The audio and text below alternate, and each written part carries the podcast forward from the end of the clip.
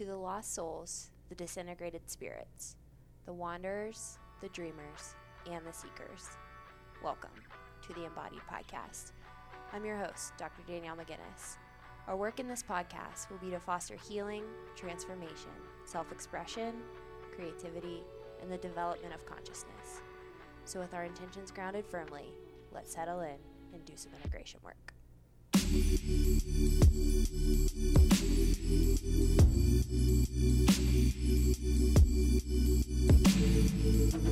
friends, happy Thursday and welcome back to another episode of the Embody Podcast. If you guys are loving what you're hearing on the show, I would really appreciate it if you slid over to iTunes, dropped a 5-star rating or a written review, and just let me know what you are loving about the show, what you want to hear more of, what you want to hear less of. Any and all feedback is welcome. That feedback gets the show organically into more ears and more souls across the world. So today I wanted to read you guys another section out of Linda Leonard's The Wounded Woman Healing the Father-Daughter Relationship, because of the upcoming workshop series I have starting in a few weeks where we're going to unpack this book slowly. And as I've mentioned in the past, Leonard breaks down a few different archetypes, but the two primary ones are the Armored Amazon and the Eternal Girl. And today I want to talk a little bit about the Armored Amazon, and I'm going to read a section from page 80, The Armored Amazon's Despair. What are some common features of the Armored Amazon? Central is the desire to control. Since she tends to see the weak as weak and impotent, or as reacting against his irrational use of power, she seizes the power for herself. Being in control makes things seem safe and secure, but along with that control may go an overdose of responsibility, duty, a feeling of exhaustion. This need to control is due often to a fear of the irrational, so that it is eliminated as far as possible from life. But when this happens, one then is cut off from spontaneity and the unexpected and puts the zest and the charm of life into the unconscious. Frequently, these women are alienated as well from feeling and relationship, since the need to control doesn't allow things to happen spontaneously. At bottom, one is alienated from the deeper roots of creativity and spirituality whenever this controlling attitude dominates. No wonder, then, that Amazonic women often eventually feel that life has become dry and meaningless. And no wonder when the spontaneous forces that have been so repressed and suppressed suddenly assert themselves and break down the existing psychic structure, as they frequently do in depression, anxiety attacks, and the feeling that one can't handle things anymore. So that really hits home for me. If you guys out there who are listening have followed me on social media for a long time, you might know my story from my past. When I was going through physical therapy school, I started a strength and conditioning company with one of my best friends, and though I didn't know it at the time, I certainly was over-identified with this armored Amazonian archetypal experience. Like, it was, the unconscious was pushing that up for sure, and my ego was swallowed by this armored Amazon.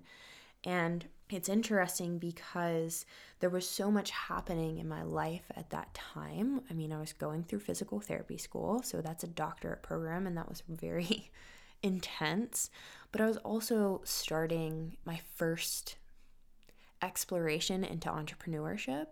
And I had never run my own business before, and of course I was doing that with one of my best friends, and so with him beside me to help, it really was that exploration into entrepreneurship while I was exploring PT school was that exploration of creativity for me personally. But it was very interesting how that relationship manifested in my life. Relationship was an emotionally abusive relationship, I would say, from both ends.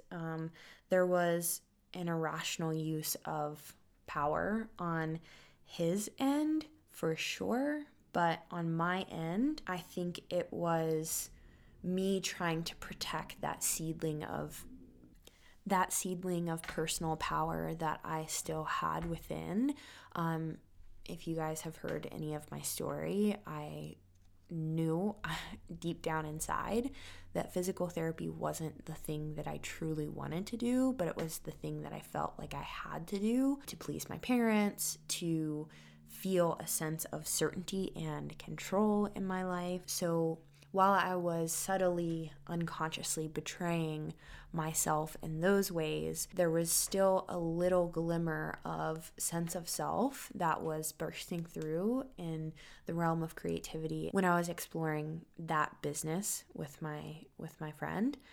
And it's interesting to reflect back on how that dynamic was so toxic, because I felt so out of control in my life that the one thing I did have control over was that business, and the way that the business kind of exploded without us having a realization of what we were doing, that started to feel a bit out of control. And the spontaneous movement of the business put me as the face of the company, and so there was a lot of pressure on my end and from my business partner to be in that perfect persona image. And what that did was push me to try to control so many things. And one of those things that I felt like I had the most control over in the realm of the business was the way that I was manipulating my body and controlling and restricting my body. I was so particular about my workout routine, about my nutrition, about my schedule, and if things didn't fall in line with that, it would bring up this chaotic feeling inside that would reinforce this impulse to control. It was a really destructive feedback loop, because what I was sacrificing was the feminine, and that is what the Armored Amazon does, is she sacrifices her feminine because her feminine felt so unprotected by the masculine and feels so unprotected by the masculine that she pulls forward more masculine energy and uses that to create a sense of power and a sense of control, because deep down the feminine is repressed or viewed as weak and out of control.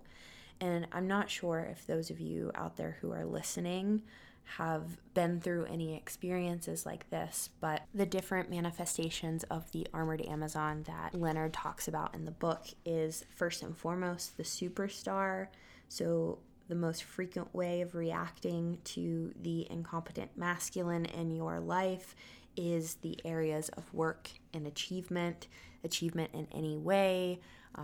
And what this does is leave the feminine dry, cut off from the feelings and the instincts. And typically this takes us into a place of depression and lack of meaning, because obviously your life can't be centered solely around achievement. The second manifestation or archetypal expression of the Armored Amazon is the dutiful daughter. How this shows up is falling into patterns of duty that have been imposed on you. Those are these implied positions of duty that have been projected onto you, and they're not really yours. And it's really rewarded culturally, because there is this image, this kind of pseudo image of goodness, and it's virtuous to sacrifice our own needs to fulfill duties for others. But there's a deep shadow side to that. There's a lot of shedding of the persona for the dutiful daughter. The third manifestation in the Armored Amazon is the martyr. If you're over-identified with the martyr, this is a lifestyle that is bound by limitation and passive resentment in a lifetime of long suffering, and suffering in which the true expression of the feminine is locked away. So the values and the truths of the deep feminine are sacrificed to adapt into these places of service and limitation. And then lastly, she talks about the warrior queen.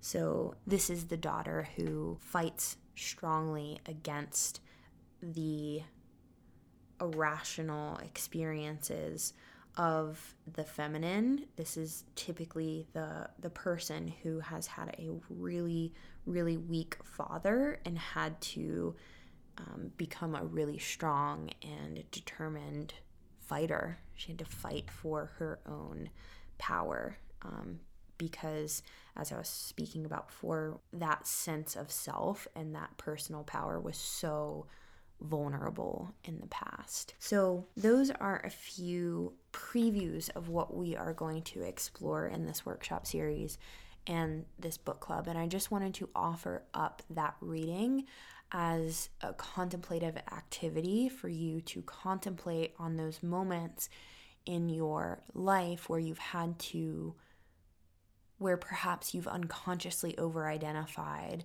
as the armored Amazon, and that has really affected the way that you are moving in your life, and to have a conscious recognition of how these archetypes function within you, I think, is fundamentally important. It gives you a sense of psychological flexibility when you can be in relationship to these archetypes. While I was sharing a little bit of my story, you know, it would have been a godsend for me to have access to something like this when I was in the middle of that, because there was this deep knowing of like, this isn't working, this isn't, and I think it's because I was so over-identified with that armored Amazon that I knew that I had this vulnerable, spontaneous, creative part of me, part of the soul that was trying to break through, but there just wasn't space for it because everything was so rigid and controlled. And this book has fundamentally helped so many people just sort out and relate to those things that are happening internally, that if they're archetypally happening, we often don't have words for when we're in it. And so that's the intention of this workshop series, is to create a greater embodied awareness of how these archetypal experiences play out in your life. So if you're interested in that, I'm starting the introductory call for the workshop series just to introduce the book, introduce myself, get to know everybody in participating, and that starts on March 14th. And how the workshop series is set up is every 2 weeks we will break down one chapter of the book, and I'll do a little bit of a lecture on it, and then the rest will be discussion, Q&A, having dialogue, creating community around these masculine feminine dynamics that are often, as I mentioned in the last episode, hierarchically ranked, that need to be in right relationship to each other. So you can find all of the details for that in the show notes. And with that being said, I hope you guys have a great weekend, and we will talk on Sunday. Bye,